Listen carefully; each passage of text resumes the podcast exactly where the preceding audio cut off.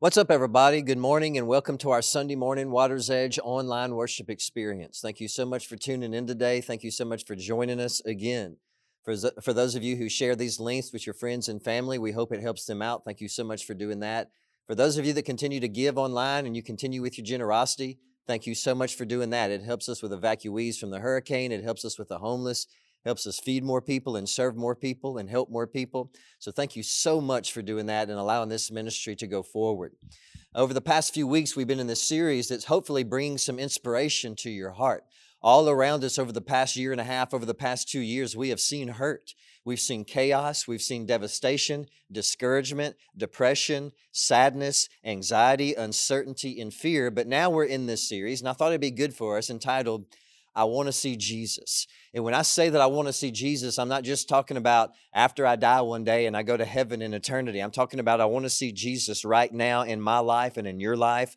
I want to see Jesus working in our relationships. I want to see Jesus working in our circumstances. And I want to see Jesus in our city. And I want to see Jesus in our community. But why do we worship Jesus? The main answer is this because the world has hurt us and Jesus heals our broken heart. Why do we worship Jesus? Because there's parts of this world that will reject you. This world will reject us, but Jesus was rejected by the world so he could receive us. But today, as we finish up with this series, I want to see Jesus. Today we move on with the most difficult subject of all. This most this this probably is the most difficult, the most intense, and the most confusing subject to talk about. What do we say? How do we answer? Or should we really say anything when someone approaches us as believers, followers of Jesus, and they want to know this and notice this and remember this today? If God is so real and God is so good, then why is there so much pain and suffering in the world? How could you believe in a good God and a God that's real when you look around you and you see all of this hurt and chaos and devastation and pain and suffering? So much heartache, so much hurt so much pain, so much suffering. How could God be real and allow this? How could God be good and not work to prevent this? And so, if you're ready to jump into this today, then stay with me and hang in there. Now, right away, let me say that this message is for everyone. It's not just for believers and it's not just for doubters. It's not just for people who are deeply faithful and convinced and people who are still seeking and trying to figure out. This message is for absolutely everyone. This message is for people who are going through confusion. So if you're a believer or if you're not a believer and you're going through confusion, this is for you. This message is for anyone who's going through painful times in life. So if you're a believer and you're convinced or you're not and you're going through painful times in life, this is for you. This is for people who are going through questions and doubts. This has something for everyone, and I hope this helps us out. But we need to be prepared for people who confront us about this. How could you actually believe in a God that's good and a God that's loving and a God that's real when there's all this pain and suffering in the world? God can't be real. God can't be good. You can't come to that conclusion when you look around you and see what's going on in our world today. And then you'll run into other people who will use the pain of others as a reason not to believe in God because deep down they've just been looking for an excuse not to believe in Him. And so some people would say, How could you believe in a God that's good and real because I've been through so much pain? And how could God allow this because of my pain? But then you'll run into other people who will say, How could you believe in a God that's so real and loving and good when you look around you and see all this pain, even though it's not affecting them per se? So if this happens, if someone brings this up to you, if someone's going to ask you this question, then what do you say? How do you respond? Well, let me give you a response that may help you out in this situation. And the response is this it's a great question to ask. But before, let me just remind you of something again, because you're going to be approached by this and you're going to think this too. We're all going to deal with this. We're all going to wonder about this. How can God be good and allow this? How can God be real and allow this? How can God be loving and not work to prevent all the heartache and pain and suffering in the world? Not only have people who don't believe in Jesus deal with this, but Christians from every single generation all throughout history have asked these same questions, and they've all dealt with suffering and how to reconcile all the pain and suffering in the world with a God that's good and real and loving. So, what do we do? What do we say when someone says, How could you believe? And how could you convince me to believe in a God that's good and real when there's all this hurt in the world? Because I just don't see how you could believe. Now, this response is more interesting to me because this is really for all of us. So you run into those people who use the suffering of others as an excuse not to believe in God. And then you run into those people who've been through pain in this life and it's pretty much convinced them not to believe in God. And so they question you. How could you believe in this God that you say is so real and loving when there's all this pain in my life or in the lives of others? Well, here's a great question to ask and for all of us to really think about. So if you're still with me, say, I'm still with you. This is what it is. If you could, and I'm going to ask you this question right now. So ask yourself this question. If you could, would you remove everything bad from the world right now? If you had the ability to remove everything bad that's going on in the world right now, would you do it? And all of us would say, yes, heck yes, I would absolutely. If I had the chance and I had the ability to remove everything bad from the world, I would absolutely do that. Every Christian would say that. Every believer and every non believer would say if they had the chance to remove all the bad and pain in the world, they would. But before you answer that question, let me ask you a follow up question. If you're still with me, say I'm still with you. Have you ever done anything bad? Have you ever done anything that caused hurt in someone else? Have you ever said something, done something, tried something, participated in something, or hid something that hurt someone else? Have you ever been the source of someone else's heartache and suffering and pain? Or has your parents, has one of your siblings ever caused pain in someone else's life? Has your spouse ever caused pain in someone? What about your children? Has one of your children ever caused hurt or pain in someone else's life? What about childhood friends? What about people that you know and love, you live next to, you work with, people that you consider your best friends? Have they ever done anything that has caused pain and suffering in this world? And the answer for all of us to all of that is yes. You have hurt people. I have hurt people. We love people who have hurt people. You have caused bad and pain in this world. I have caused bad and pain in this world. And we all know people and love people that have caused bad and pain in this world. So if you get rid of everything bad in this world, then you're going to have to get rid of you and me and people that you dearly, dearly love. Remember this today. If you're still with me, say, I'm still with you. The only way for God to remove our number one complaint about God is to remove all of us the complainers. If you had the ability to get rid of everything bad in the world, then you would have to get rid of yourself and people that you love.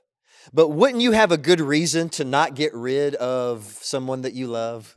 Wouldn't you have a good reason to not get rid of your dad, even though he may have hurt someone? Wouldn't you have a good reason to not get rid of your brother or sister or cousin or your mom, even though they may have hurt someone? Wouldn't you have a good reason to not get rid of your spouse or one of your children or one of your childhood friends, even though they may have hurt someone? Yes, I know we've done bad and hurt people, but I know them, Tony, and there's still great potential in their life. And so I wouldn't want to get rid of them because I know them. Even though they've hurt people, there's still great potential. Well, okay, so if you have a good reason to not get rid of everything or everyone in this world who's done bad, if you have a good reason to not get rid of some of them, then don't you think God may have a good reason too?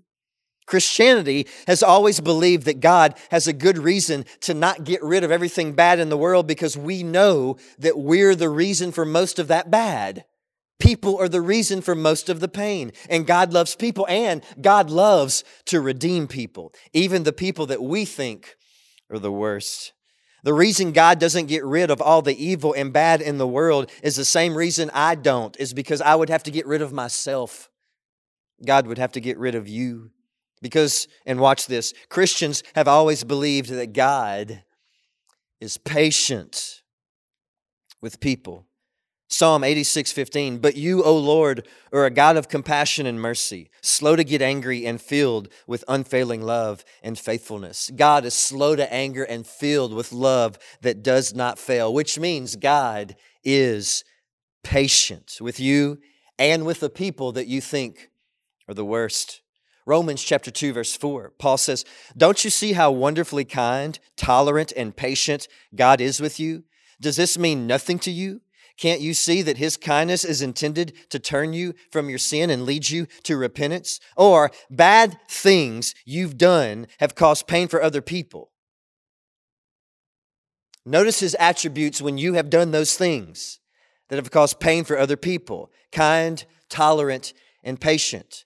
This God sounds pretty good.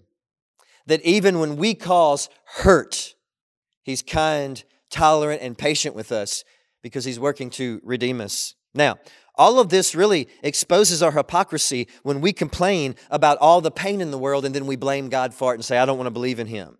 See, this is how we are. If someone approaches me and says, Hey, Tony, I have this pain and confusion in my life, what do I say and what do you say? I'll pray for you. I'm so sorry. I'm so sorry you're going through that. I'll pray for you. If you're going through pain and you tell me about your suffering, then I say, I'll pray for you. But let's say that I'm going through pain or someone that I love, one of my children is going through pain. What do I do then? I don't say I need to pray. I say, How could God let this happen? I'll pray to God for you when you tell me about your pain because it doesn't affect my faith. But when I go through pain, instead of saying, Man, I need to pray, the first thing we do is say, I'm going to blame God. How can God be good? If it hurts you, then it doesn't hurt my faith. But if it hurts me, then I get upset at the idea of a good God. Now, here's the deal. I want everyone who's listening right now to make a fist like a hammer. Here's the deal. This is what we all want. We all want the justice hammer. We see evil or bad and we get to crush it and we, we get to get rid of it. But here's the catch I want the hammer.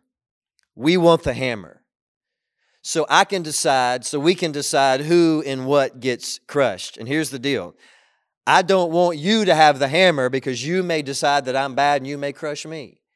And you don't want me to have the hammer because I may decide that you're bad and you cause pain and I may crush you. And if God was ever like you and I, then no one would be left. He's not like us. He doesn't think like us. He doesn't love like us. He doesn't forgive like us. He's much more patient than we are. He is so much, his ways are unlike our ways that we cannot compare how we would respond to how we think God should respond.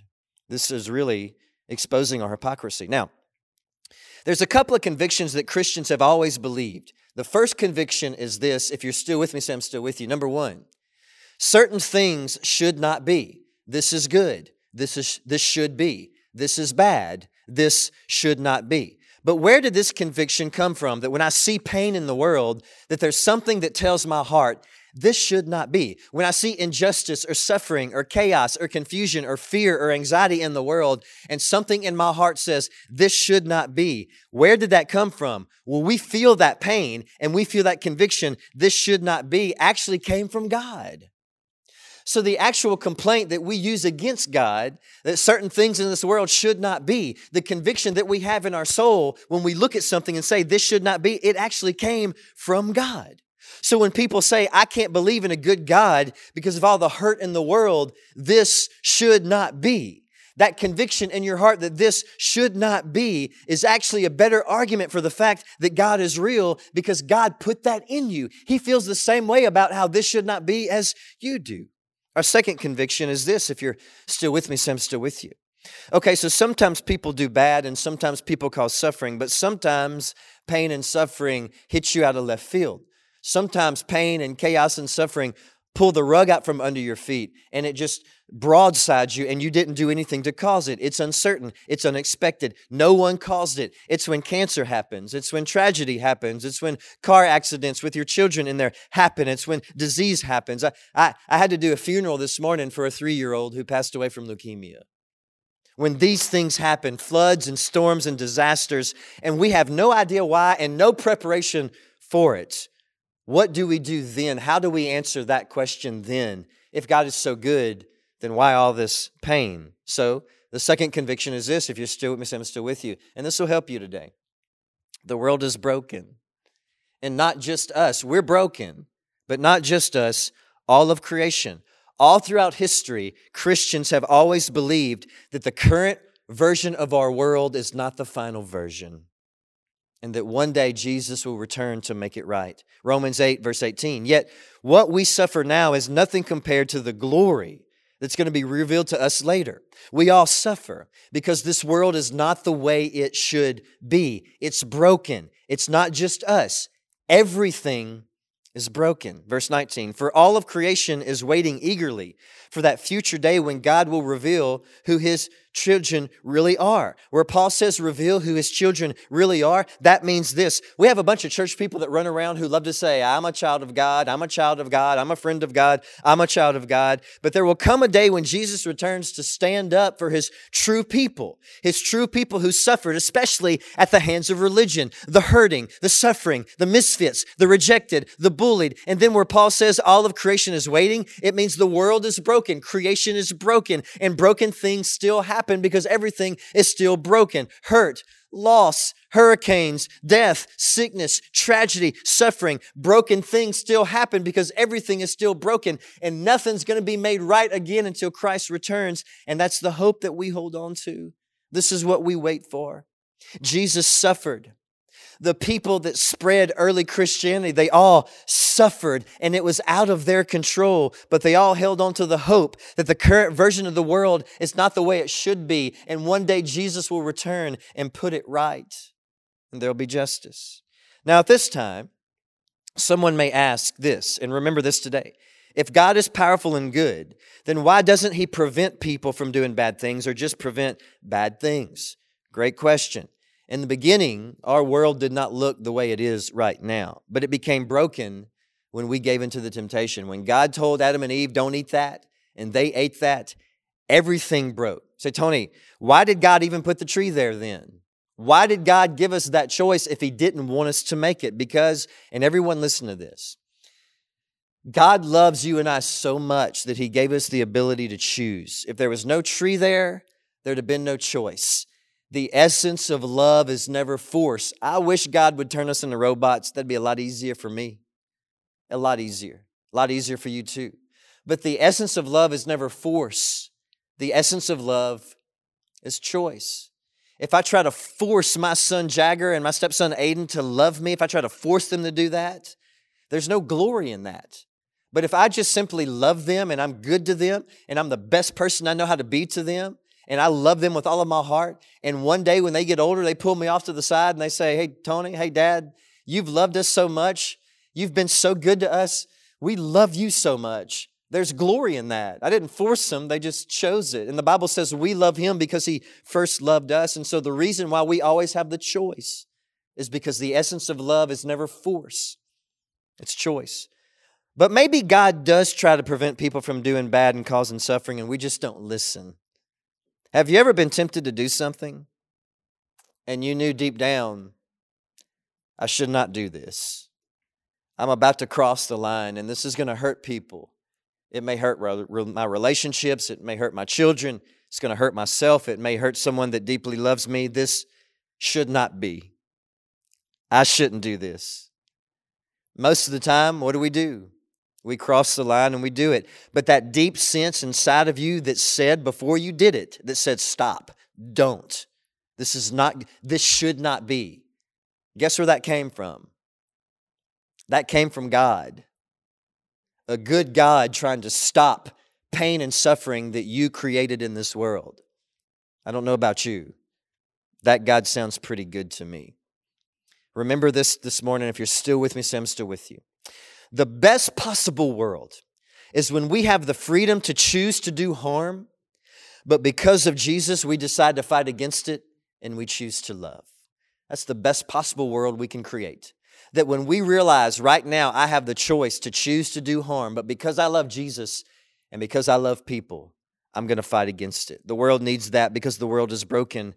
And sometimes we have no answer for this. So when this broken world causes unexpected harm, heartache, pain, and suffering, then hurting people need someone to stand up with them and say, I don't have all the answers, and I don't want to give you a fake answer. I don't want to try to give you false comfort.